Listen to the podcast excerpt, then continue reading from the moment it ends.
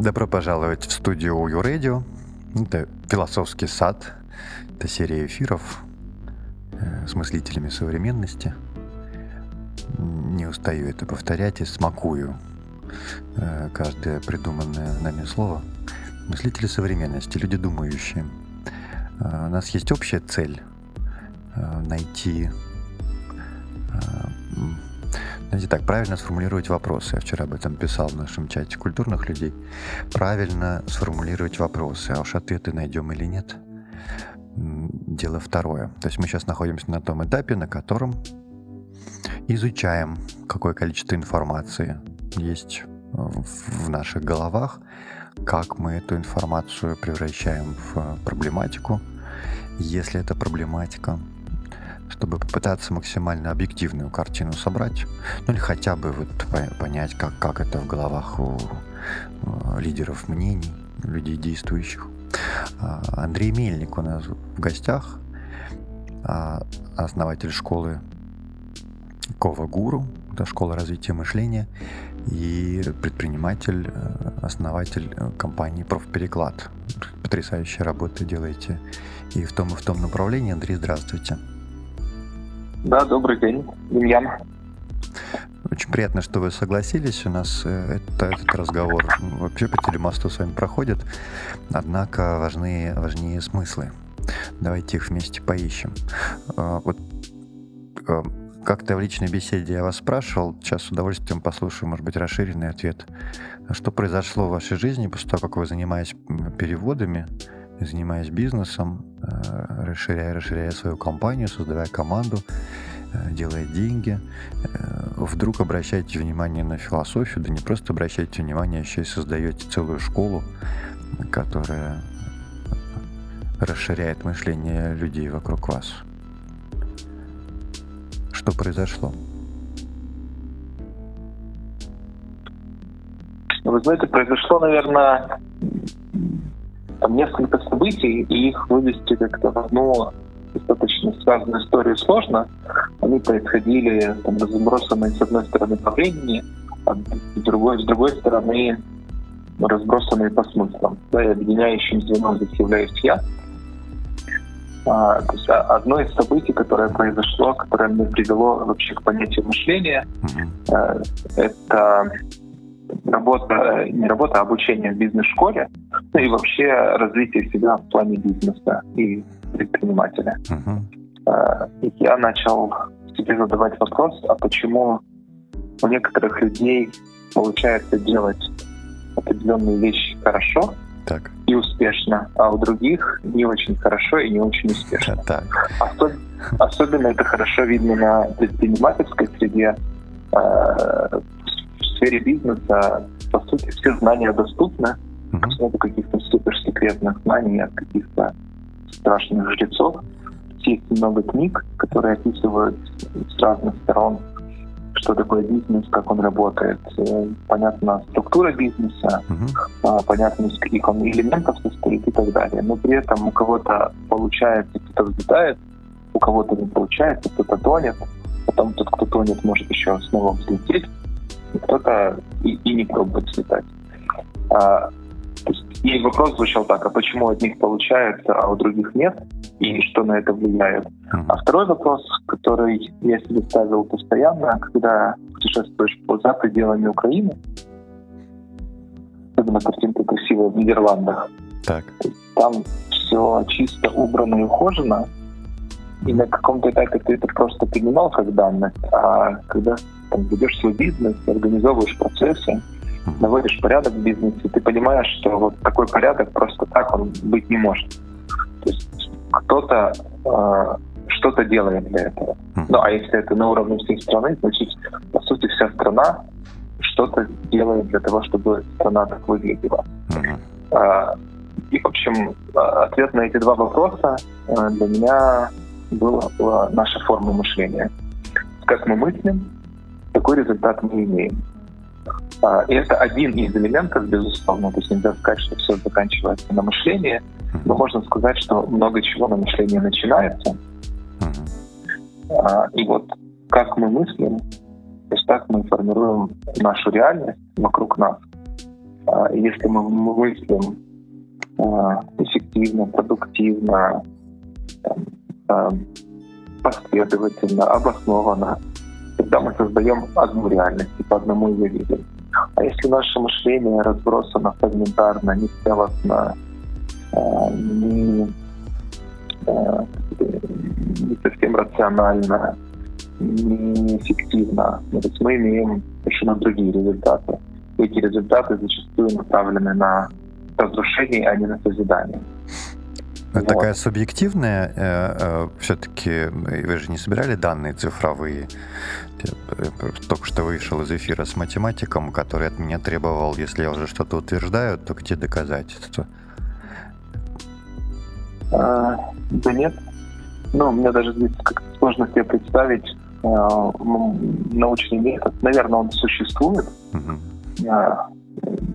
Какой-то подход, как это можно померить. Uh-huh. Но занимаясь там, своим мышлением, э, работая с другими ребятами, uh-huh. достаточно сложно в современном мире в коротких дистанциях померить а, влияние развития мышления на качество жизни. То есть нет каких-то четких KPI, uh-huh которые могли бы это показать краткосрочной перспективе. В наверняка э, это реально, но я думаю, что это задача отдельных институтов, у которых есть большие ресурсы для того, чтобы проводить подобные исследования. Но я думаю, эксперименты можно провести на уровне там, своей бытовой жизни, социальной, и попробовать пообщаться и порешать проблемы у себя, своем уровне мышления, mm-hmm. а потом попробовать подойти к человеку или группе людей разных и попробовать позадавать им эти же вопросы, как бы они их решали, mm-hmm.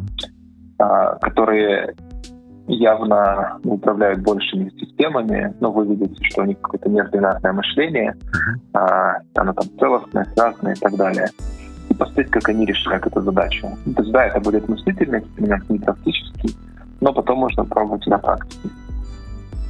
И я уверен, что результат будет, ну, как бы, может, не до конца научным, но очень практичным которые можно применить в жизни.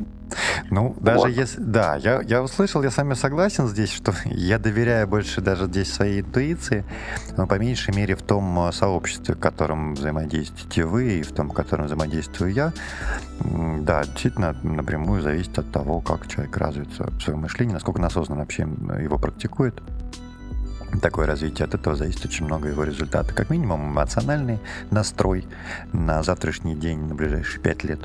И уровень э, э, э, знаете, этот уровень осознанного принятия изменений особенно заметен, особенно заметен предпринимателей. Происходит много чего, вот как люди реагируют и как они в следующий момент поступают, впадают в ступор или э, они, да, отлично, и это тоже произошло, и, и, и действует дальше.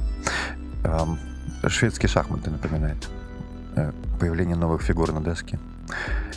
Эм, скажите, пожалуйста, вы наблюдаете сейчас за бизнес-сообществом, э, э, которое есть вокруг вас, и вы вместе устраиваете чтение, философские в том числе, беседы.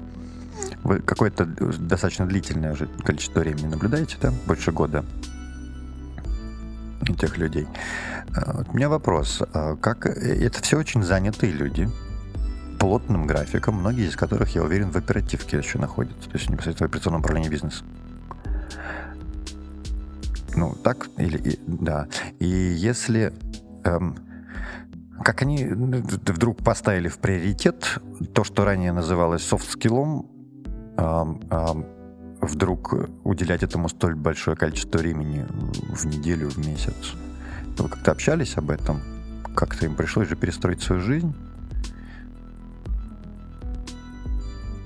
Почему? Знаете, я думаю, что в жизни человека, вот, из, там, из той выборки, с которой я общаюсь, происходит какой-то переломный момент, когда те смыслы, которые реализовывались в предыдущем периоде, они перестают быть смыслами.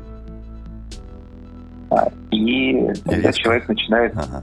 искать новые смыслы. И резко освобождается количество времени. А, Ну, наверное, время не освобождается, ну, потому что наша культура, там, нахождение в этой культуре, сложно себе представить, что человек, потеряв, а, ну, тут, конечно, если он полностью потерял смысл, наверное, все бросит, ему ничего интересного не будет. Но, типа, как работа на предыдущих смыслах по инерции, она еще движет человеком, безусловно, но начинается поиск новых смыслов. А, Это и вот тогда человек начинает их искать в разных местах. И я думаю, что философия это может быть одним из методов поиска ответов на эти смыслы. Ну и там, особенность нашего проекта в том, что а, мы, а, встречаемся с экспертами, и, б, мы проводим наше общение в маленьких группах, там, по 10 человек. Мгм. Поэтому это не просто лекторий, когда человек приходит и слушает кого-то. Это такое пространство, которое позволяет, по сути, практиковать мышление онлайн. Читать, обсуждать, задавать вопросы, искать ответы на вопросы. И видеть, как это происходит в группе. А, Через сложные, сложные тексты, через экспертов, а, которых мы приглашаем. Вот, ну, это как бы один, да, Но эта группа это как, э, до- до- достаточно долгое время, э, она закрытая, по сути, да? То есть она где-то у нее есть вход и у нее есть выход. То есть эти 10 человек не меняются. А, ну да. Ну, у нас есть разные форматы встречи и курсы. Но оптимальным является закрытая группа. Ну, а- она, она закрытая, но эти закрытые группы появляются на один-полтора месяца. Да, я И понимаю. потом след. Да, это я понимаю. Ну да, Мгм. она закрытая. Чудесно. А, вот. А- один, второй вариант, который я вижу, почему люди приходят. То есть они уже поняли, что есть в этой жизни что-то большее, чем просто бизнес и зарабатывание денег, и поиск оснований, то есть поиск настоящего. Больше, чем бизнес или больше, чем зарабатывание денег? Э, ну, наверное, больше, чем зарабатывание Да, да, денег, да, спасибо. но зачаст- зачастую, э, когда ты начинаешь первый бизнес, он у тебя ассоциируется часто с зарабатыванием денег, Хм. Э, а потом, когда ты уже заработал энное количество денег и удовлетворил какие-то свои потребности, ты начинаешь задавать вопрос о более высоких смыслах.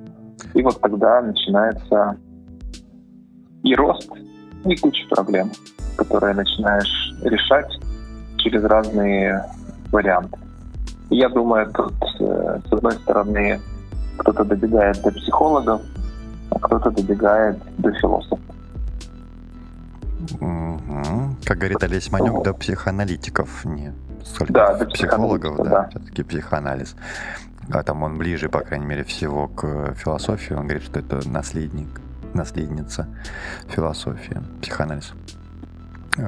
Вот. Вот, поэтому есть люди, которые уже подняли этот вопрос, а, то есть э, нашли а, новые смыслы, и понимают, что там основной смысл в жизни э, образовать себя как личность, а а работа это фон, а не основная задача. То есть, получается, э, я сейчас, я почему эти вопросы задаю, потому что я уже в, в комьюнити э, вот вокруг себя, несколько десятков человек, предпринимателей, поспрашивал, а что если? Вот у вас будет весь вос- все воскресенье, это день, посвященный философии. Будете ходить? А, говорит, ну, если ты нам докажешь, зачем, как это повлияет на наш э, вообще доход, то да, будем. Если нет, то извини, у меня есть чем заняться еще. Говорю, а можно я не буду вам док- доказывать? Он говорит, ну тогда, э, видимо, это не к нам. Э, я к чему? Эм, даже если найду аргументы, э, э, вы предлагаете, судя по тому, что я слышу, все-таки э, уже встречаться с людьми, которые самостоятельно дошли до этого аргумента, и потом им предлагается платформа, э, эксперты, литература, то есть все это лежит и должно дождаться своего клиента. Никаким иным способом мы не убедим. Мы не можем сказать завтра, что во всех бизнес-школах в обязательном порядке внедряем философию, философские круги, подобную практику, иначе мы не будем, друзья мои, учить вас делать бизнес. такого, ну, практически невозможно сделать. Тут же вопрос, ну, я такими, с этими людьми не общался, но в моем представлении, что если мерять жизнь категории есть прибыль, нету прибыли от того, что я делаю, но жизнь превращается в очень плоскую среду. А, Почему же? Они, они, они отлично находят людей... себя в остальных сферах. В спорте. Например. Ну, может быть. Но, наверное, спорт они тоже как-то меряют утилитарным путем. А зачем тогда воспитывать детей? А зачем читать художественные книги? А зачем слушать музыку? А зачем общаться с друзьями? За это же не заплатят денег. И, и получается, что ну, философия это как, а, например, как одна из форм досуга, а с другой стороны, философия — это определенный способ мышления.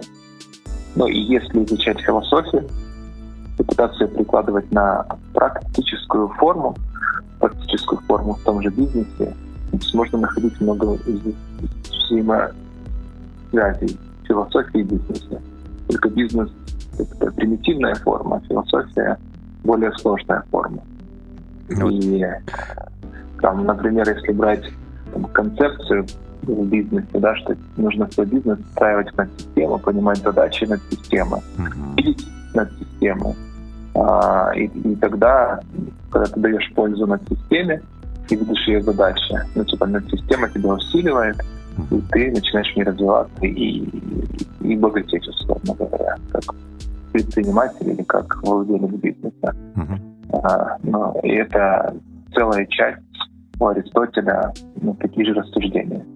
Uh-huh. Только люди мыслят категории бизнеса, и они этот подход применяют только к бизнесу. А на самом деле это широкий подход, который применяется ко всему.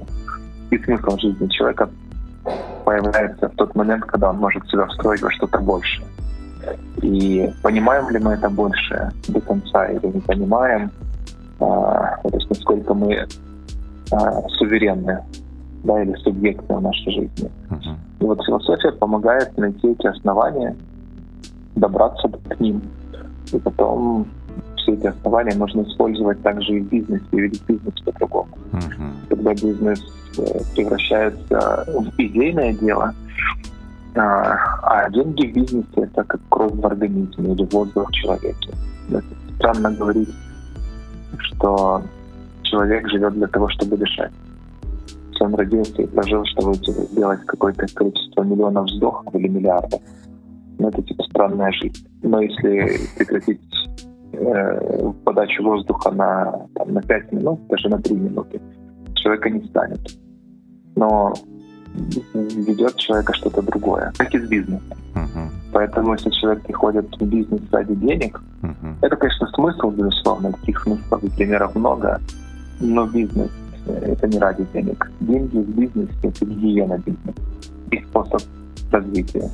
А бизнес, как и все остальное, это форма познания мира в определенной форме, в определенных структурах. Ну и кому-то приятнее мир познавать через экономические системы и правила. Uh-huh. Кому-то через философские, кому-то через политические. Но главное, мне кажется, до этого добраться и понять. Ну вот э, то, что вы сейчас рассказали, для меня э, стало понятным достаточное количество времени назад.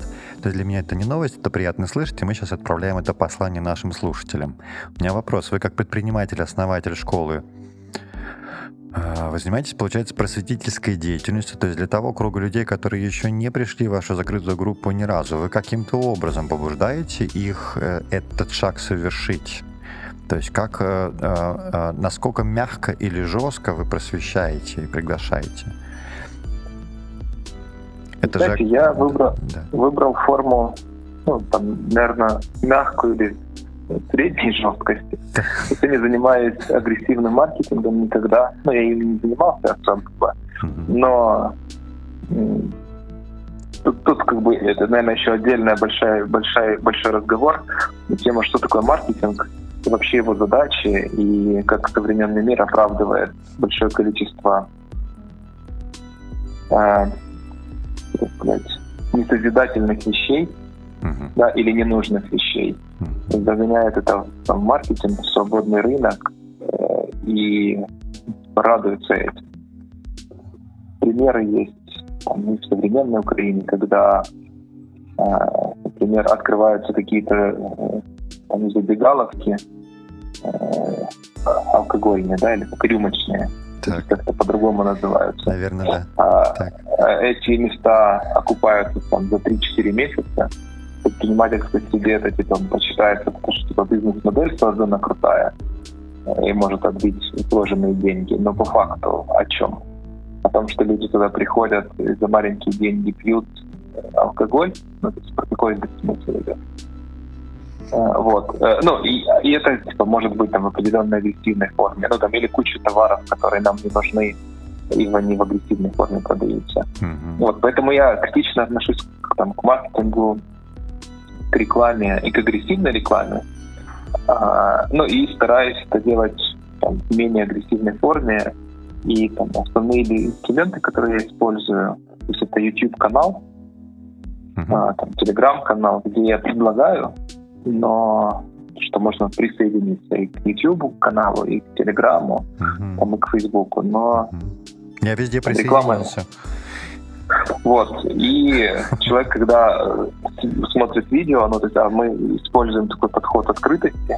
Если эксперт не против, мы записываем там, все лекции, Мгм. и э, все видео доступны для просмотра. Мгм. Это когда у нас платформа, с одной стороны, на YouTube, с другой стороны, это просветительская э, миссия наша. Мгм. И ценность э, там, в просмотре видео все равно на самом-то деле не- невысокая. Потому что просмотреть видео, а после него взять просмотреть еще одно видео, а потом еще одно видео, это такой информационный фастфуд, взять и просто их есть. Есть, есть без перестанку. А задача такая, чтобы люди останавливались, приходили и начинали размышлять вокруг видео или общения с экспертом. Ну, то есть в данном случае видео появляется как результат общения с экспертом. Мгм. И вот тогда развивается мышление. Поэтому маркетинг — это увидеть атмосферу, увидеть мысли, которые у нас в проекте появляются, и увидеть, что эти мысли можно прийти и единомышленниками обсудить, что, безусловно, повлияет на мышление. Ну, это вот тот самый вид маркетинга, который я называю inbound. Ну, не только я, это входящий маркетинг. И это через рассказ о продукте, это очень мягкая презентация продукта. Это то, что делает, например, TED. Это уже просветительские компании, это уже не рекламные компании. Это, да, это показать часть своего продукта, искренне им поделиться, э, с тем, что, может быть, целый целиком продукт человека заинтересует, хотя ему полезно даже, это отдельная маленькая часть. А, Хотя вы с фастфудом это сравнили, я бы э, э, такое жесткое не, не делал. Действительно, эти, эти лекции э, имеют ценность. С фастфудом я бы не сравнивал лекции э, э, так жестко, прям такое сравнение. Фастфуд вреден э, по, по, по, по- своей сути. Я Но это явно Я- не, не для того, чтобы насытиться, да, если только лектории. Или вы что-то другое Смотрите, имели в виду, да, просто? Нет, я, я как бы сейчас поясню свою позицию. Да-да. А, Лекции, безусловно, которые есть, они полезны. Но э, это все нужно встраивать в целостную картину. Если мы смотрим видео, и потом его не осмысливаем, мы не встраиваем в целостную картину, а просто смотрим его ради удовольствия, э, и мы его потом забываем Мгм. через день. Ну. Какое бы это видео ни было, для меня это будет фастфуд все равно. М, Я Ну, понял. то есть фастфуд, фастфуд может быть и в мишленовских ресторанах. Ты приходишь, ешь за много, но быстро. А, Ну, я понял. получаешь. Мгм. Вот. Поэтому это вопрос подхода. Я думаю, что даже там песню знаю, советской эстрады можно послушать, э, хотя это будет, ассоциироваться с фастфудом, но с ней можно вытащить много пользы, если ее переосмыслить и как-то порассуждать, что, как и так далее. Скажите, пожалуйста, вы ставили... Мысль понятна, да, спасибо огромное, пояснили. Скажите, пожалуйста, для вас понятно, э, как, как вы определяете для себя мастерство? Вот этот вопрос. Это про экспертность людей. Окружающих вас. Мастерство.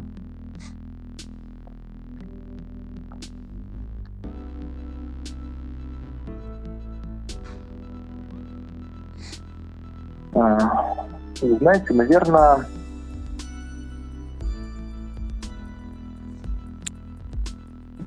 такой вопрос э, ну, важный. А я думаю, что здесь ответ,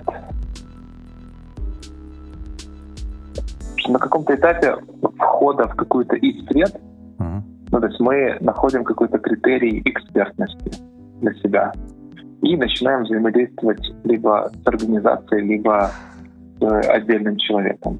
И потом этот человек уже становится проводником в мир экспертов той среде, в которой он эксперт, ну или ближайших средах. Uh-huh. И в моем проекте оно где-то так развивается. То есть э, есть люди, которые в обществе имеют определенный ранг э, и имеют там, академическое определенное звание, и с одной стороны, а с другой стороны они признаются в обществе. И потом ты начинаешь взаимодействовать с этими людьми. И, безусловно, через их уже сети знакомств ты можешь находить других экспертов, и ты доверяешь их мнению.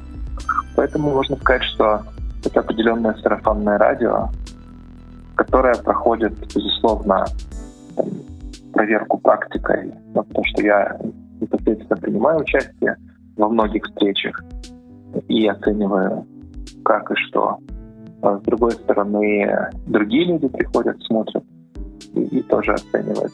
А с третьей стороны, есть какие-то формальные э, признаки экспертности ну, которые ну, ну вот я пытаюсь, современно... да, может быть, вы как-то их от, от, уже отличаете. С какого момента могу сказать, что человек мастер? Может быть, есть какие-то объективные параметры? Вот академическое звание прозвучало. Эм, ставим под сомнение. Тогда это вопрос к институту, да, к университету, к его бренду. А, ну, ну, допустим, академическое знание. Как еще мне понять, что передо мной эксперт? Это про фильтрацию информации, да, и про ложных гуру, ложных учителей и засилье просто тех, кто выходит на сцену. То есть, может быть, вы как-то уже для себя определили, по каким критериям человек должен выбирать наставника? Вы знаете, я вижу смысл, ну, это одна из задач в нашем проекте, чтобы пробовать, ну, ну как не пробовать, а работать с важной ценной информацией. Uh-huh. И когда ну, то есть должен быть проводник в, в, этот мир. Uh-huh. И этот проводник, э, ну, его сначала оцениваешь, безусловно, по формальным каким-то признакам и по субъективным признакам. Ну, то есть видишь превосходство, видишь какие-то глубокие смыслы при общении с человеком или нет. Его обосновательные схемы реальности, в которой ты находишься, они более сильные, чем твои, которыми ты оперируешь. И потом начинаешь взаимодействовать. И если это все со временем еще подтверждается, этот человек становится проводником в мир других мастеров. Э, но это вопрос иерархии, да, как современный мир убирает иерархия, но при этом максимально к ним стремится, потому что выбрать хорошего врача, наставника, или учителя без иерархии невозможно. Ну, в большинстве случаев. То есть должна быть все равно какая-то иерархическая структура. Ну, Поэтому есть, я да, не, да. не могу дать какого-то такого алгоритма. То есть я точно понимаю, что э, нужно найти первого мастера, э, и это будет субъективный выбор. И можно, конечно, наступить на грабли, потому что в этом мире типа, много мастеров, которые на самом деле псевдомастера. Но тут, мне кажется, еще такой момент, что к настоящему мастеру э, нет, ну, настоящий мастер себя не рекламирует, да, а о нем узнают другими способами. А настоящий мастер себя рекламирует активно. Не настоящий мастер себя активно рекламирует? Нет, не настоящий мастер себя активно рекламирует. Ага. Настоящий мастер Это я понял. такой рекламе не, не нуждается в большинстве случаев. Э, ну и моя, и моя практика этому подтверждение ну, постоянное. Если есть настоящий глубокий человек, угу. который выступает мастером, ну, рекламу делать не можно. Я от себя Ему. сюда добавлю, здесь не, вот мы не, не мы подразумеваем его оба, но не проговорили этот ингредиент. Э, критерий мастерства – это буквально созданный продукт, которым пользуется большое количество людей и испытывает по этому поводу удовольствие, ну, или благодарны, или оно полезно. То есть музыкант написал музыкальное произведение, писатель написал книгу, э, там, доктор наук э, исследует и делится своими публикациями пишет статьи, э, совершает открытия, формулируя их э, в текстах. Э, то есть мастер — это человек созидающий, чему есть буквальное подтверждение. Он уже сейчас приносит пользу обществу, да, и чем больше таких продуктов, подписанных его именем, мы видим, тем больше вероятностью я к этому мастеру могу за экспертизой прийти. А мастерами называть людей, передающих информацию от одного к другому можно максимум называть мастерами слова. Они действительно тоже очень важны. Это, например, педагоги. Хотя и там мы можем отследить уровень выпускников, да, то, как они говорят о своем педагоге, нам и расскажет об уровне этого мастерства. То есть вот этот ингредиент, да, конкретно созданная вещь, продукт, а, там, если про, про гениальность, например, говорить, я когда-то эту шкалу себе рисовал, еще очень коротко.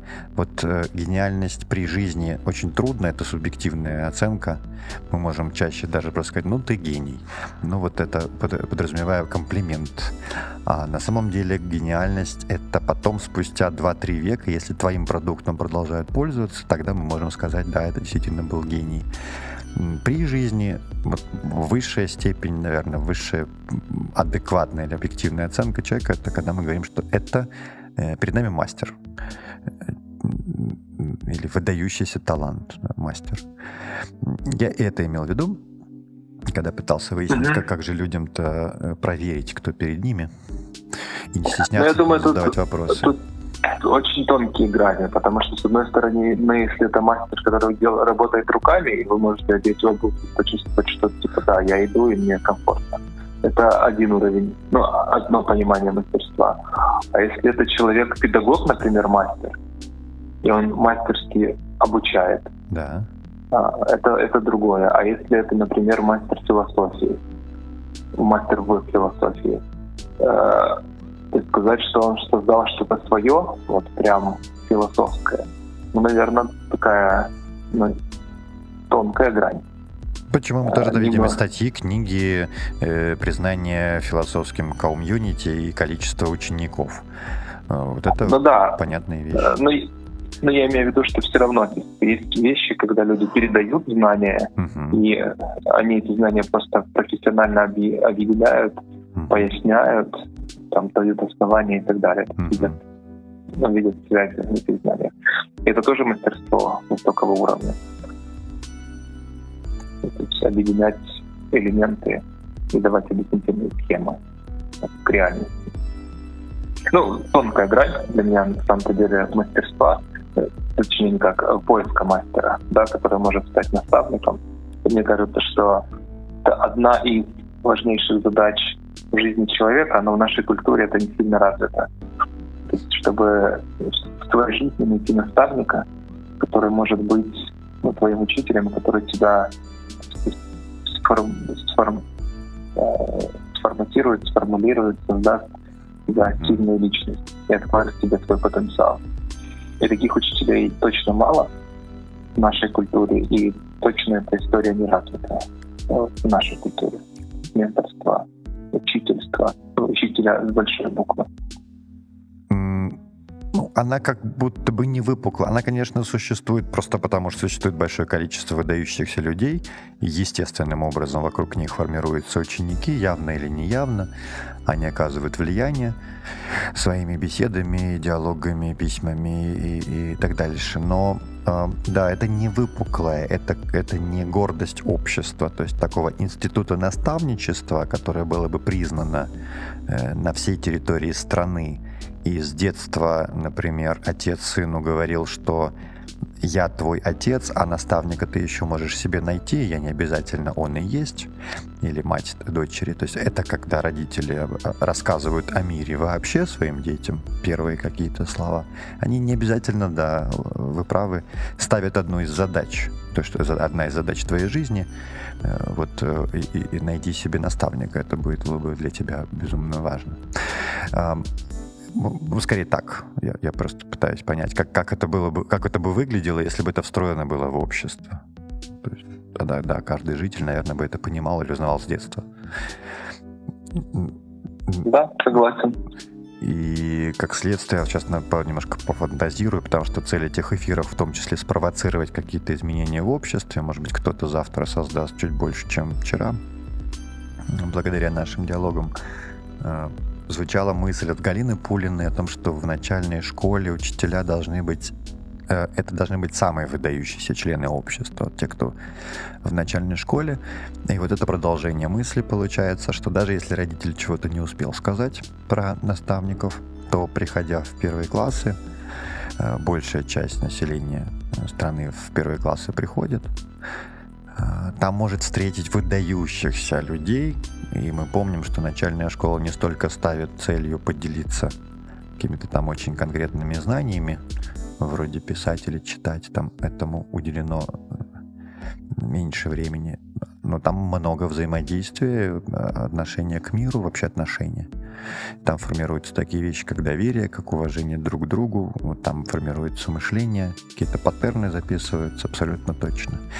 Поэтому если бы мы как общество хотели помочь им дальше эволюционировать сами себе, то в начальную школу э, э, стоит попробовать специально отправить такой десант людей, которые не, не планировали, может быть, быть преподавателем начальной школы, пусть просто как менторы, наставники, иногда приглашенные спикеры, но приходили бы именно вот в этот возраст. Это так, э, размышления на тему. Причем это несложно это сделать. Школы открыты, родители с радостью, дети с удовольствием. Все это все примут, э, независимо от программы. В средних э, просто классах и в старших это тяжелее. Того же тогда проще делать за пределами школы. Тогда родители, знаете, да, в средних классах начинают бешено искать, где же бы не найти наставника своему ребенку. Еще где-то, а в старших уже сами дети это делают э, за пределами школы. Э, я, ну, согласны или, или нет, или тут есть какой-то, может быть, комментарий добавить? Насколько это далеко от реальности может быть? Знаете, я, наверное, ну, как бы не, сильно разбираюсь в психологии детей маленьких, ну, как и взрослых в частности.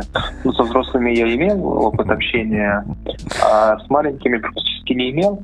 И вот задавая себе вопрос там, про начальное образование, я думаю, что здесь э, возможно еще вот просто один наставник и работа там один на один. Это не самое эффективное, возможно форма для ребенка маленького. Mm-hmm. То есть задача больше социализироваться, взаимодействие друг с другом, mm-hmm. там, понимание друг друга, границ друг друга. А, и я думаю, что здесь вот наставником таким рукой поддержки должен быть, безусловно, учитель, который лучший из лучших. А, и мне кажется, что здесь важный элемент, чтобы было мало людей в классе, не так, как у нас, по 30 человек, чтобы у этого учителя хватало времени на работу э, с э, детьми, чтобы он их понимал, с ними взаимодействовал.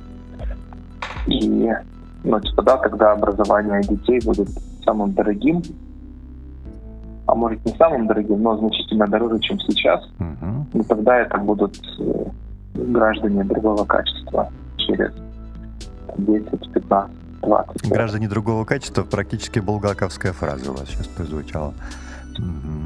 Да, да. Да, ну вот. Ну, это о серьезных вещах, да. Спасибо.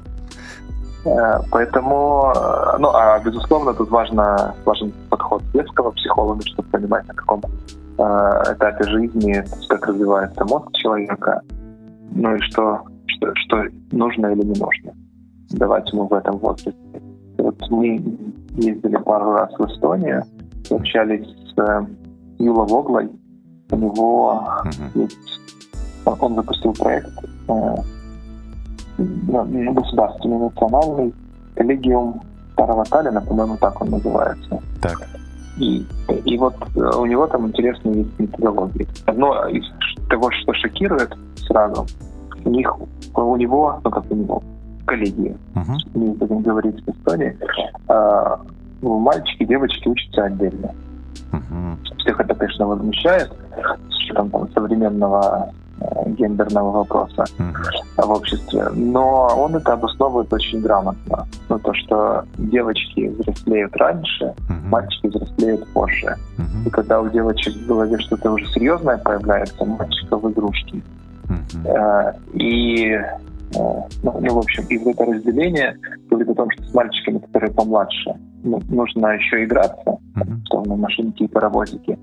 А с девочками уже можно вести более серьезные разговоры. А возраст один и тот же. И вот разделяя на две такие категории на начальном этапе младших классов, более правильный подход. А потом они, если я не ошибаюсь, там, уже когда они чуть повзрослее, они соединяют классы, когда уже вот этот процесс пройден. Мгм. И они там добавляют много элементов э, взаимодействия, работы руками, музыкальных э, классов и так далее. Ну, то есть это совершенно другой уровень. Это вот на- национальная задача, которую он сам себе поставил, сам ее реализовывает и с этим активно работает. Вот если эту мысль развивать, эм, допустим, вы могли бы завтра войти в рабочую группу, э, которая в Украине поставила бы себе целью помочь начальной школе стать богаче и привлечь... Я сейчас не планировал говорить о том, что тет-а-тет менторы должны заниматься с, с младшим возрастом школьным. Нет, я подразумевал, да, занятия в группе, это, это э, очевидно, но при этом, да, учитель является э, наставником лучший из лучших. Вот для этого нужно этого самого учителя тоже напитать напитать смыслами, успокоить, гармонизировать, э, дать ему возможность пофилософствовать с экспертами, развиться самому эм, и физически, и умственно, с тем, чтобы он потом, приходя в класс, конечно, наслаждался вообще от своей профессии, от своей жизни. То есть для этого требуются определенные усилия, возможно, помощь со стороны, потому что изнутри э, система образования и учителя начальных школ, которые идут из любви к профессии, половина, а половина из э, очень сложных психопатических там э, состояний идут в- к детям, то есть по, по- по- по не очень положительным причинам. Оказываются там, но мы могли бы эту ситуацию изменить, действительно создав рабочую группу, проработав э, момент. Сейчас страна очень от- открыта подобным влиянием. И мне просто что-то видится, что вот люди, подобные вам, и комьюнити, которое вокруг вас, могло бы очень энергично на это повлиять, на эту ситуацию. Могли бы взять ряд школ, в которых проделать подобные, оказать подобную помощь вот Украине. Хотя я слышал, что вы занимаетесь э, взрослыми детьми, а не, а не м- маленькими детьми. Вы знаете, вопрос для меня тонкий. Э, Почему? Э, Я до конца не понимаю, чем я могу быть полезен в таком формате. То есть, безусловно, поговорить-то я могу и какие-то идеи рассказать. Но это на уровне идей. На уровне реализации, э, ну, наверное, да, с учетом там, опыта организации разных вещей. Но у меня сейчас задач, например, много, которые я запускаю, организовываю, и там, видя в своей стратегии работы с подростками, там, а потом, может быть, и с детьми, я это делаю достаточно плавно, э, ну, раз- с попыткой разобраться э, в этом вопросе. Мне кажется, что в таких группах э, я, например, знаком с Зоей Литвин, которая очень активно развивает сообщество учителей, поддерживает образовательную реформу, которая сейчас проходит в Украине. Ну, на мой взгляд, она там не вся успешна, но заложенные инициативы там очень хорошие. Да, я знаю. Я встречался с рядом учителей, учителей, которые ее правильно поддерживают. Но это вот как раз те учителя, которые с большой буквы. Но, к сожалению, эти учителя просто не получают тех денег, которые они, на моем представлении, должны получать Мгм. э, за свой труд и за свою работу. Ну и, конечно, встречают э, отряды родителей и других учителей, ну, наверное, больше от других учителей самой системы сопротивления, но система уже меняется. Поэтому мне кажется, что вот там такой формат рабочей группы, это лучше связываться уже с существующими проектами, которые mm-hmm. прошли определенный путь. Mm-hmm. И э, ну, пытаться с ними взаимодействовать, потому что там есть точная экспертиза и на уровне детской психологии, и на уровне уже пройденных практик. Я вот боюсь, что я здесь не самое компетентное лицо. То есть моя, наверное, основная компетенция, которая могла бы быть здесь суть полезна, это организационная, но вот как ты сейчас, я прям не готов реформировать школу. Я понял, да, да. Представили себе махину какую-то прямо, работы, все на себя готовы взвалить, точнее не готовы, потому что заняты. Рабочая группа в том-то и заключается, что в ней важен каждый голос, и чем она больше кросс-дисциплинарна, Потому что если обращаюсь только к реформаторам образования существующим, у них, во-первых, замылен взгляд, очень много вложено ресурсов в действующий, существующий проект, и с чем я сталкивался, например, иногда это мешает. Э, если они прошли 7 лет определенным путем, то даже уже заметив, что там не очень все э, правильно они делают, то восьмой год они просто продолжают пока прежний, потому что очень много ресурсов вложено. Ну и вообще взгляд замыленный внутри одной профессии очень часто наблюдается. А, понял. А То кросс... это уровня... Да.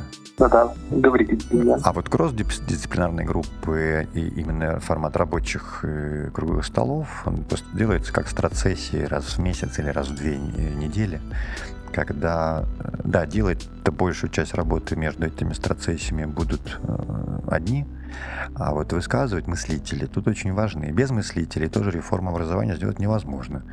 Потому что там вот, это таким правильные, уже подмеченные да. давно да, способы.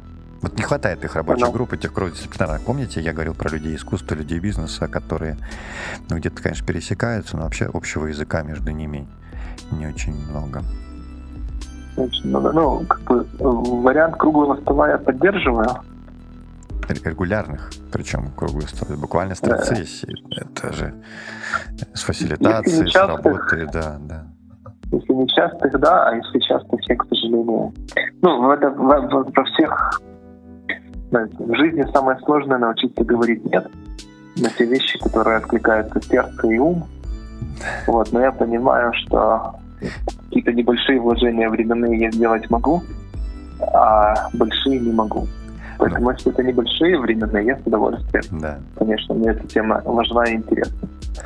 А если я когда-то к ней доберусь уже вплотную, смогу это встроить там, уже в систему mm-hmm. своих идей, mm-hmm. тогда это будет гораздо более активно. Как э, вы, я услышал, вы вот этим эфиром уже сделали свой вклад. А вы э, как влияете на, э, на общество сейчас? Как вы осознаете силу своего влияния или пользу, которую вы приносите? Как-то замеряли уже?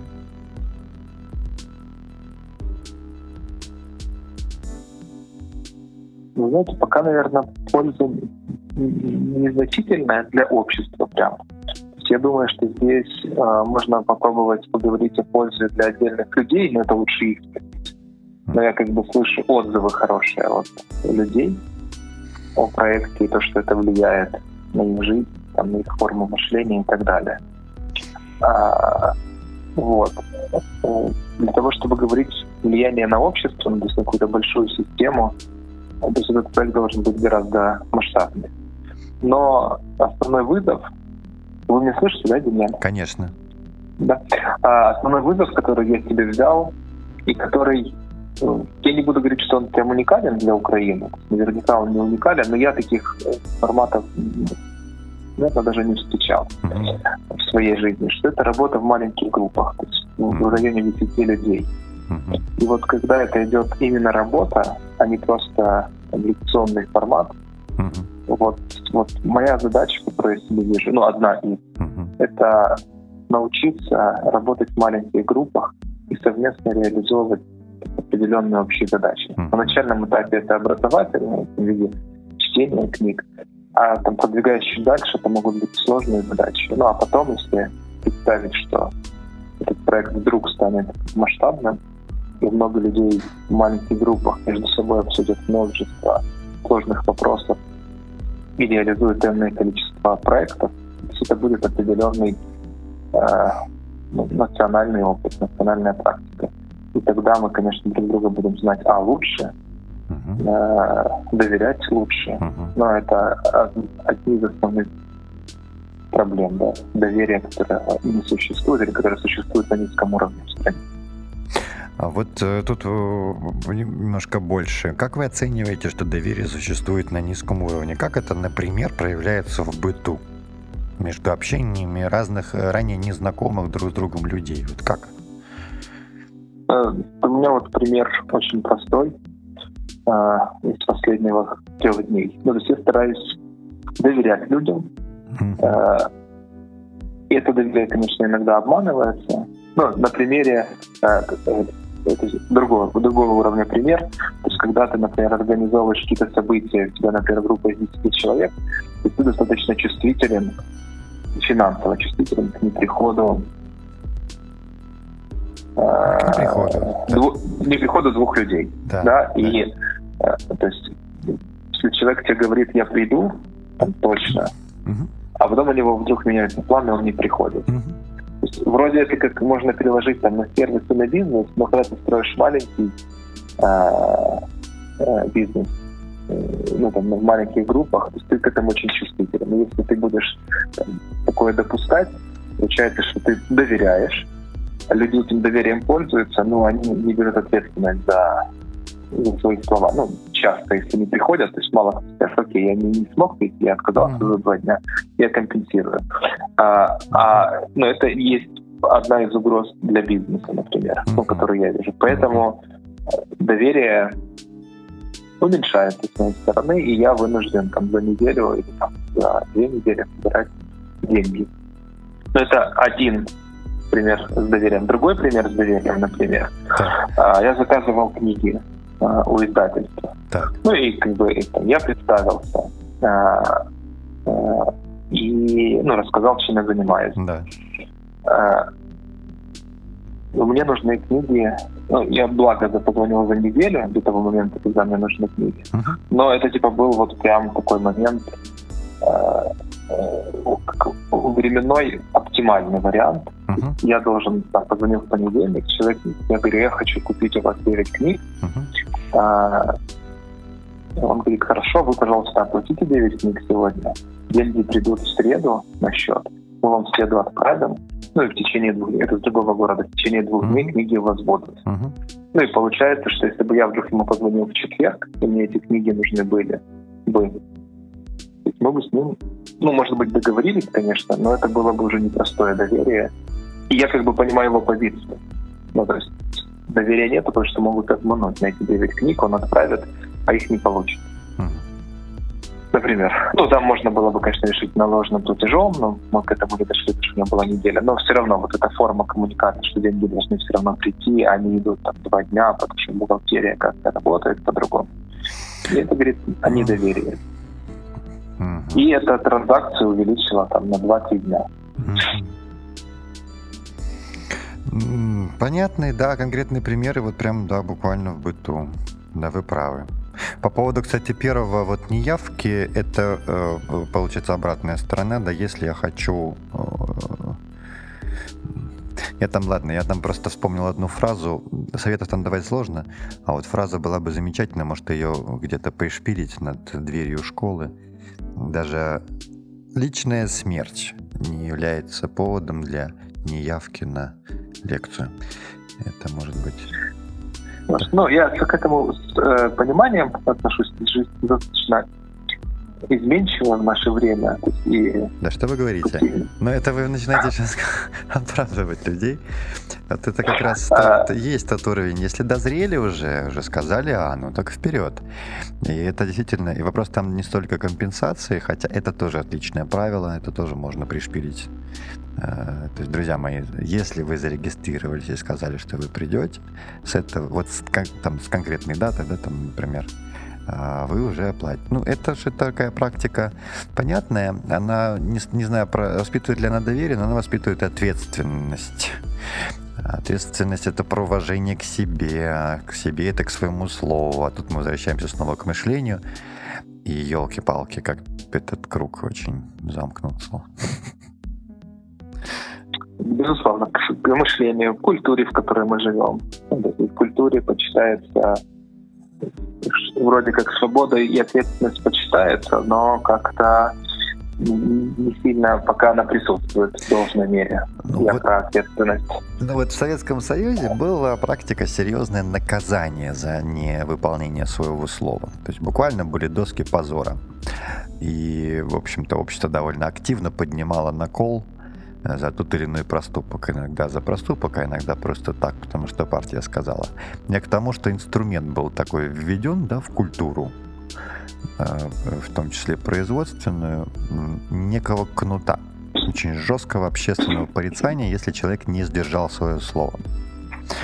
А, а сейчас этого, это, во-первых, нету. Но мне кажется, что, может быть, попробовать с другой стороны. У нас ведь так и не развилась культура поощрения за выполнение данного слова. Мы очень редко э, благодарим, признаем, особенно публично, э, поддерживаем, выделяем. В бизнесе это называется retention, держание существующего клиента, а не привлечение нового. А ведь большинство бизнесов как раз занимаются бесконечным привлечением новых вместо вкладывания эмоционального и финансового да, в существующего, вот, с благодарностью за то, что ты стал со мной э, э, рядом и, и, и воспользовался продуктом. Я про культуру поощрения начал размышлять буквально пять минут назад, когда вы начали говорить вот про эти истории с доверием. Ну, вот так осознанно. Это может быть как раз Э, что вы вообще думаете, да? Это, это я прав или я не прав? И насколько мы, может быть, эти вопросы стоит решить? Ну, прям в вашем бизнесе, в моем. Вы знаете, э, тяжелый вопрос. Это, знаете, как э, давать детям деньги за хорошие оценки. Освободить ли их мышление на уровень того, что все имеют утилитарную пользу или нет. Так. А, и, и, то, и то же самое здесь же. Ну, то есть мое представление, что э, не деньгами должны э, поощряться оценки, да, а нужно создавать условия, в которых детям интересно познавать. И это и будет вознаграждением? И это будет, ну, это с одной стороны вознаграждение, с другой стороны, наверняка вознаграждение может быть и другого характера, но типа не обмен на деньги. Потому что тогда человек все будет приравнивать к деньгам или много вещей, когда он с детства будет приучен, что если он что-то делает, он обязательно должен получить за это финансовое вознаграждение. Но если не а финансовое, какое вы предложите? Как поощрять человека, который свое слово выполняет? Ну, это типа как, э, что, что культура вознаграждает и что культура порицает. Это вот, как я приводил пример с этими ну, с наливайками которые огромное количество открылось в Киеве.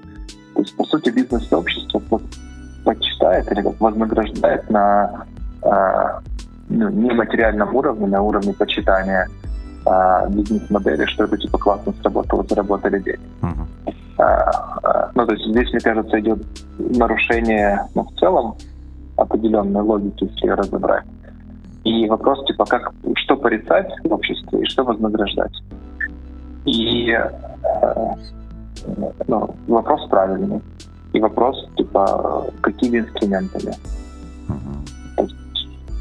В Советском Союзе же не только были наказания, но были и медали.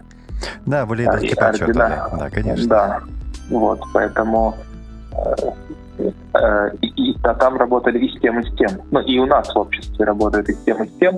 У нас, правда, сейчас немножко культура уже такая другая да, то есть у нас все относительно считается, что нет ничего универсального, идеального и так далее, mm-hmm. или нету. Да, да, все да. относительно. Да. Вот. Но, возможно, в этом и есть проблема. И нету почета а, этого, то, что мы говорили про менторство, да, и, и уважение к иерархиям должного. Uh-huh. Получается, иерархии мы не уважаем почти на всех уровнях, но при этом, чтобы у нас были мастера хорошие, хотим. А как же мастера находить хороших, если мы иерархии не почитаем, ну, не принимаем? И так далее. Поэтому, ну, вознаграждать нужно. Вопрос, безусловно, как. открыто. Я не знаю, задавать людям какие-то значки или отметки, что они вовремя пришли. Ну, да, но это ж не каждый раз. Это, это, это другое. Это должно, мне кажется, быть на уровне культуры. Вопрос, как в культуру это ввести. Так я об этом что... же и размышляю. Как это ввести в культуру?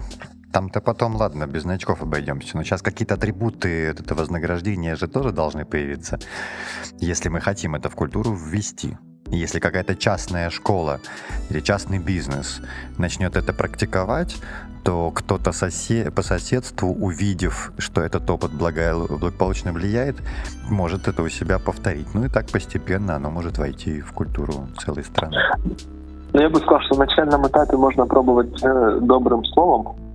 Добрым и словом, я, согласен. И я с этим тоже работаю, потому что когда человек там, предупреждает заблаговременно, что там что-то не может сделать или еще что-то, ну, это уже как минимум про ответственность может, там не самую высокую, когда человек взял на себя работу а, и потом не сделал, но заблаговременно предупредил, ты можешь принять меры, и дело не пострадает, mm-hmm. это уже, уже про определенную ответственность. Mm-hmm. И как минимум говорить за такие вещи. Те же, когда в ресторане столик забронировали, и перезвонить, сказать, что ты не придешь, и в ресторанах это вознаграждается. Спасибо. Я это проходил неоднократно. Да. И это освобождает в следующий раз точно так же сделать, ты понимаешь, что ты человеку помогаешь. А также оставлять отзывы. То есть если клиенты начнут оставлять активно отзывы, поддерживать организации, в которых они что-то приобрели или чему-то научились, то это, разумеется, влияние не столько даже на рост этой организации, сколько сразу через эту школу, через эту компанию и на э, общественную культуру. Кроме того, дорогие слушатели, я хочу вам напомнить, что когда вы благодарите, в этот самый момент ну, кто-то говорит, карма растет, да? а, а я говорю, просто есть ощущение благости. Попробуйте в течение дня поблагодарить э, определенное количество людей, почувствуйте, что в конце дня у вас просто усталости меньше, будете больше улыбаться. Это удивительная магия. Никогда вас даже благодарят или вам комплименты делают, когда вы делаете сами. Просто работает, просто на уровне даже языка. Слова эти сильные. Благодарю, спасибо большое. Это очень сильные слова. Э, это я к слушателям пользуюсь случаем, просто Андрей. Да, да, все, все правильно. Да, я не, не пытаюсь вот из себя дучоки и корчить наставника, но мне, у меня это работает, и когда у меня плохое настроение, я срочно ищу, кого мне поблагодарить. И оно моментально, это настроение меняется. Э, скажите, пожалуйста, как много юмора э, на, э, в школе философии, вот на, на таких встречах? Насколько вы часто смеетесь? Насколько вообще люди? Или это все время так вот заумно? Даже некоторые боятся, что это будет погружение в какой-то заумности, нудности, слишком серьезности. Особенно если академические эксперты, да, если они пришли из академического круга, то они больше наукообразны. А, и этот язык для меня будет скушен или не очень понятен. А я считаю, что юмор — это альтернатива, и особенно интеллектуальный юмор. Как часто вы там смеетесь? Я вам скажу, что мы точно смеемся. Наверное, не так часто, как, может быть, даже и хотелось. Но иногда бывает. Ну, в общем, органическая жизнь. Ну, прям до упаду смеетесь? Прям до упаду смеетесь? Или это все-таки такие вот это улыбки, просто от удовольствия, от общения? Насколько вот этот катарсис смеховой, это все-таки очень мощная тоже, вы знаете, да, особенность человека, умение смеяться, прям хохотать. Э, ну, наверное, прям вот такие и хохотания бывают редко. Угу. Ну, здесь зависит от многих факторов зависит с одной стороны от темы, с другой стороны от эксперта. Но я скажу, что, э, наверное, ни один эксперт, ну прям вот академический, который был бы суперсерьезным, да нет. Ну, то есть у каждого эксперта академического есть определенное чувство юмора. Ну, у кого-то, конечно, больше, у кого-то чуть меньше, но юмор прекрасно в философию добавляется. И философии есть место для юмора. Если и мне кажется, что юмор это, знаете, как э, в какой-то степени зависит от атмосферы внутри группы. Mm-hmm. То есть, если более открыто и люди чуть ближе, mm-hmm. юмор более реален. Открытость. А если mm-hmm. натянута атмосфера, то есть менее реален. Если группа там уже не первый раз встречается, а, ну или люди, например, уже на второй, на третий курс пришли, они знакомы, то это располагает там, к определенным шуткам. Вот снова вопрос а, доверия, видите? Угу. Да, да, да, да. Ну, то есть оно, оно вначале, мне кажется, вот если взять, как-то там, вспомнить прошлое, опыт, что вначале, да, когда люди первые разы начинают знакомиться, uh-huh. вот, там вроде как есть такой элемент доверия, ненапряженности. На начальном этапе может быть юмор, и он тогда раскрывает, располагает. Uh-huh. Потом какой-то притирка проходит, и потом, когда уже все познакомились, тогда следующий этап юмора — все плюс-минус понимают, что ага, эта группа сможет понять этот юмор, и можно пошутить. Какой у вас горизонт планирования в бизнесе? Там 5-10 лет? Два года? Максимально. Вот что касается школы, давайте не профпереклад возьмем, а возьмем школу. Знаете, тут э, смотря что назвать под планированием. Горизонт видения, угу. я вижу его, там есть типа, заоблачный горизонт, какая-то картинка, к которой я хочу прийти, и она сроков не имеет. Там уровень пяти лет, ну, то есть я его вижу более-менее. А три я вижу гораздо четче. А финансовые планы появляются на этапе на год. Где-то так, да? Ну, финансовые планы или число выпускников, или вот, вот такие операционные. Или все-таки на 3, на 5? Это просто я почему спрашиваю, потому что это гуманитарный проект, и там могут быть отличия. Кстати, тут же как гуманитарный проект, но а, это все равно стартап. То есть, ну, ну, не классический стартап. У него там нет задачи выйти на э, там, как M&A, M&A или IPO. Э, ну, то есть у него есть задача превратиться в бизнес что тоже у стартапов иногда бывает. Вот. Поэтому э, сейчас сказать, что есть какой-то горизонт планирования на три года финансовый, ну, типа нет, такого нету. Uh-huh. То есть есть определенный минимум финансовый. Uh-huh. Этот минимум все понимают uh-huh. э, в команде. И вот ниже этого минимума заходить нельзя, потому что если мы заходим, мы заходим тогда уже там, в мои личные деньги, и я начинаю их инвестировать uh-huh. что уже на данном этапе не, совсем приемлемо uh-huh. для проекта. А, вот, поэтому у нас есть буйки э, финансовые, но эти буйки финансово выражаются в количестве э, встреч, ну, можно сказать, что в количестве людей, uh-huh. но я стараюсь... Количество есть, основное, uh-huh. основная особенность проекта этого, э, то есть я стараюсь финансы мерять и эти буйки видеть, и за ними следить, и чтобы все понимали, но минимально принимать на их основании решения, ну, такие фундаментальные. А, потому что можно там, заканчивать месяц минусом и понять, ага, можно провести там три лекции открытые, и это закроет э, какую-то финансовую потребность, и взять еще какую-то там скандальную тему, ну, то есть делать какое-то что-то хайповое такое. Вот я стараюсь в такие истории не заходить, ну, то есть держаться курса, по которому я двигаюсь, э, и принимать решения там через другие принципы, которые заложены в бизнесе. Uh-huh. Ну, там, в частности, если мы говорим про ответственность, я стараюсь этот принцип в бизнесе в том числе э, пропагандировать и транслировать его на э, окружающих, ну и, и на людей, которые приходят в проект. Э, и иногда это не совсем выгодно, ну, потому что бывают разные сбои.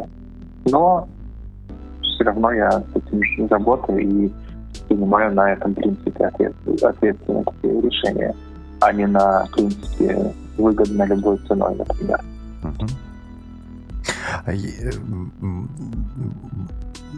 Такой вопрос. Я не знаю, насколько вы экономист, То есть вот насколько вы себя оцениваете как программиста, но в силу того, что вы предприниматель, действуете на определенном рынке уже достаточно много лет, и, естественно, вы его так или иначе проанализировали, вы оцениваете прогнозы, какие-то росты, учитываете, возможно, макроэкономические факторы. Что, какой вопрос? То есть даже если вот со своей колокольни смотреть, применительно к развитию философии, количеству людей, которые собираются ее практиковать, как вы видите на ближайшие пять лет, а, какие должны произойти или что должно произойти, может быть, в обществе э, с Украиной, я, наверное, про макроэкономические больше какие-то факторы, а, чтобы большая часть людей начала изучать философию, приняла ее для себя как базис, как мать наук, а не как э, потом на пенсии почитаю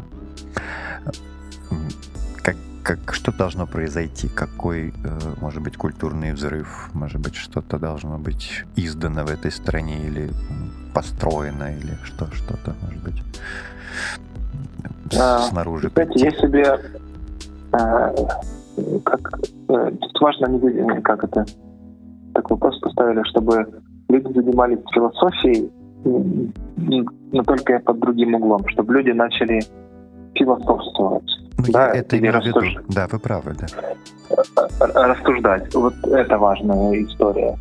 И мне кажется, что для этого важно э, создавать прецеденты и, ну, как, как я вижу, все через свою призму смотрю и через свою задачу. То есть миссия моего проекта — это создавать условия для э, развития мышления, прояснения мировоззрения и объединения людей вокруг идей, их реализация. И вот, вот эта миссия, которая стоит каждый день на повестке дня, когда мы занимаемся э, нашим проектом, вот, в моем представлении она может быть и национальная для того, чтобы люди могли философствовать. И что для этого нужно сделать? Для этого нужно просто, а, создавать культуру философствования, а у нас ну, типа, ты опять философствуешь, ну, типа, ты опять рассуждаешь, да, можно так приравнять. И получается, что ты когда опять философствуешь, это типа какая-то негативная коннотация. Uh-huh. То есть, а, первое, это нужно менять. А чтобы это менять, нужно создавать условия для того, чтобы люди могли собираться и рассуждать вместе, в группах.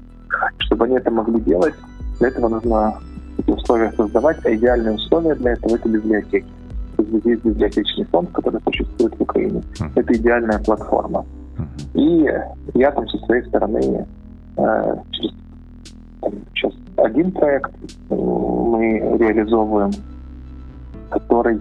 По киевским библиотекам, контент. да? Не-не-не, не по киевским библиотекам, который создаст контент для того, чтобы люди могли а. обсуждать и рассуждать.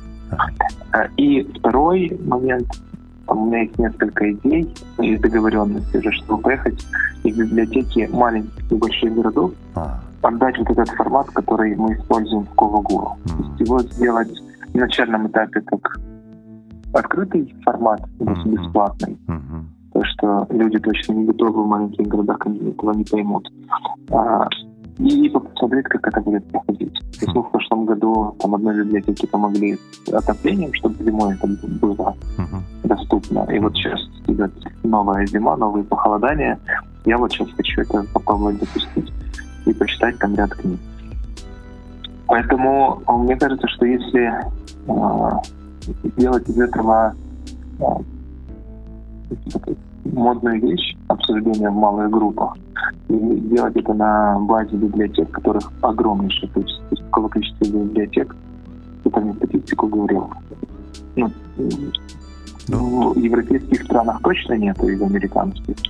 А, а, а вот постсоветских не знаю. Ну, ну короче, какое-то огромнейшее количество этих пространств.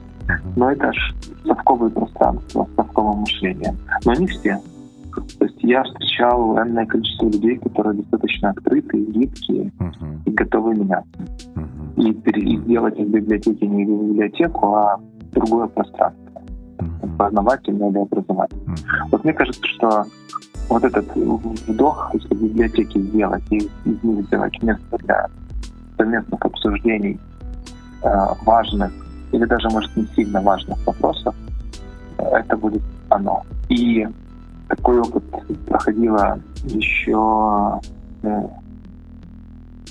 по-моему, Норвегия. Nordic Secret называется. Мгм. То есть они Надо будет посмотреть. Мгм. 120 лет на- назад запустили такой проект, создали такие пространства, и вот они через вот это вышли на уровень а, там, более сознательного сообщества гражданского, которое выводило на уровень интерсубъективного важные, ну, интер- общего понимания важные вопросы. То есть мы могли обсуждать, познавать и так далее. Мгм. Вот мне кажется, что это может быть общей практикой. Я очень стремлюсь к тому, чтобы она стала такой. И активно с этим работаю. Ну и чуть-чуть накоплю силы внутренние. А, Ну, в этом году я точно попробую несколько маленьких городов. Э, И потихоньку буду пробовать и большие города, там где-то может быть коммерческий проект. Мгм. Мгм. Я надеюсь, мы поможем тоже со своей стороны. То есть очень близко то, что вы говорите, отзывается. Ну, ну, спасибо огромное за эти ответы. Это Андрей Мельник у нас в гостях. И мы сегодня э, даже дали несколько ответов. Кроме того, что поставили несколько вопросов. Особенно, ну, это все будет в тезисах, но особенно ярко подтверждается вопрос доверия в обществе. И э, вот один из инструментов, который Андрей практикует, это работа в малых группах. Э, Вы способ- знаете, я вот еще э, хотел сделать добавку. Я Да. одну вещь вспомнил про доверие, Так, про ответственность, про свободу. так. А, Я когда-то такую мысль сформулировал интересную, а, что мы себя считаем свободными людьми, мы стремимся максимально к свободе. А Это ценность высшего порядка в европейской культуре, ну и в целом-то почти во всей мировой культуре. А, И ну, то есть для того, чтобы увеличивать уровень своей свободы, а, нужно быть ответственным как к этому рассуждению можно прийти, ну, то есть через любое дело. И, например, через тот же бизнес. Когда ты приходишь в бизнес, тебе дают какую-то задачу. Тебя контролируют первый раз, а второй раз. А когда ты ее выполняешь хорошо и ответственно, тебя уже не контролируют. У тебя открывается пространство для э, свободы. Мгм. И вот эта ответственность поражает, порождает доверие, а доверие порождает свободу. И чем больше мы ответственны, тем больше доверия. Чем больше доверия, тем больше свободы. А, а чем свобода дает нам возможность мыслить. Потому что если нет свободы, ну, то и мы закрыты, да, то есть мы не можем выразить свой основной потенциал. Творческое мышление, созидать, создавать. То есть мы будем в очень узких рамках. И получается, что ответственность — это как один из основных элементов для того, чтобы себя реализовать как человека. Мгм. Если мы не ответственны, мы сразу убиваем доверие, уменьшаем территорию свободы и не реализовываем себя как человека мыслящего. Поэтому мне кажется, что ответственность — это важный элемент, один из важных в современном обществе, особенно в украинском. Вы слышите этот звук аплодисментов? Он уже звучит откуда-то издалека. Спасибо, Андрей, огромное. У меня один последний вопрос. Я вам вручаю волшебную палочку и прошу вас какие-то три вещи из этого мира удалить. Что бы это были за три вещи?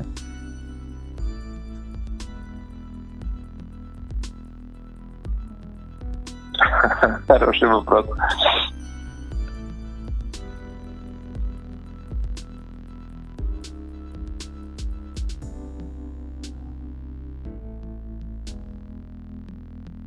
А, Вы знаете, я бы с удовольствием удалил из этого мира невежество.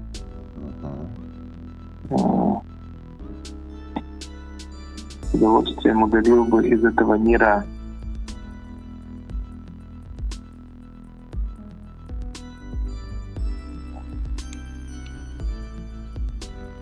Сложный вопрос. Потому что, знаете, сказать, удалить зло из этого мира, без зла не будет добра. Поэтому такие типа громкие фразы не готов говорить. Мгм. А Мгм.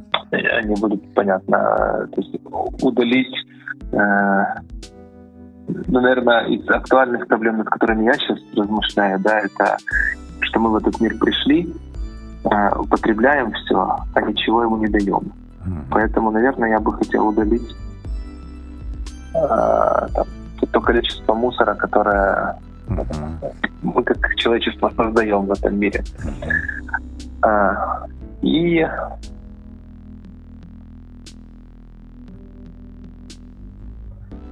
не знаю. А, не, не могу. Надо подумать больше. Я не хочу быть таким. Да, да, да. Я вас ни в коем случае не тороплю. Вопрос э, я вам отдаю. Мне очень приятно получить было даже эти два э, ответа. Интересно. И здесь нет правильных, неправильных, конечно, ответов. Очевидно. Принято. Спасибо вам еще раз. Э, это философский сад. И с нами был Андрей Мельник. И вам спасибо большое. Хороших вам успехов в вашем начинании философского сада. До новых встреч, Андрей. Спасибо. Да, до новых встреч. До свидания. OU Radio People Business Education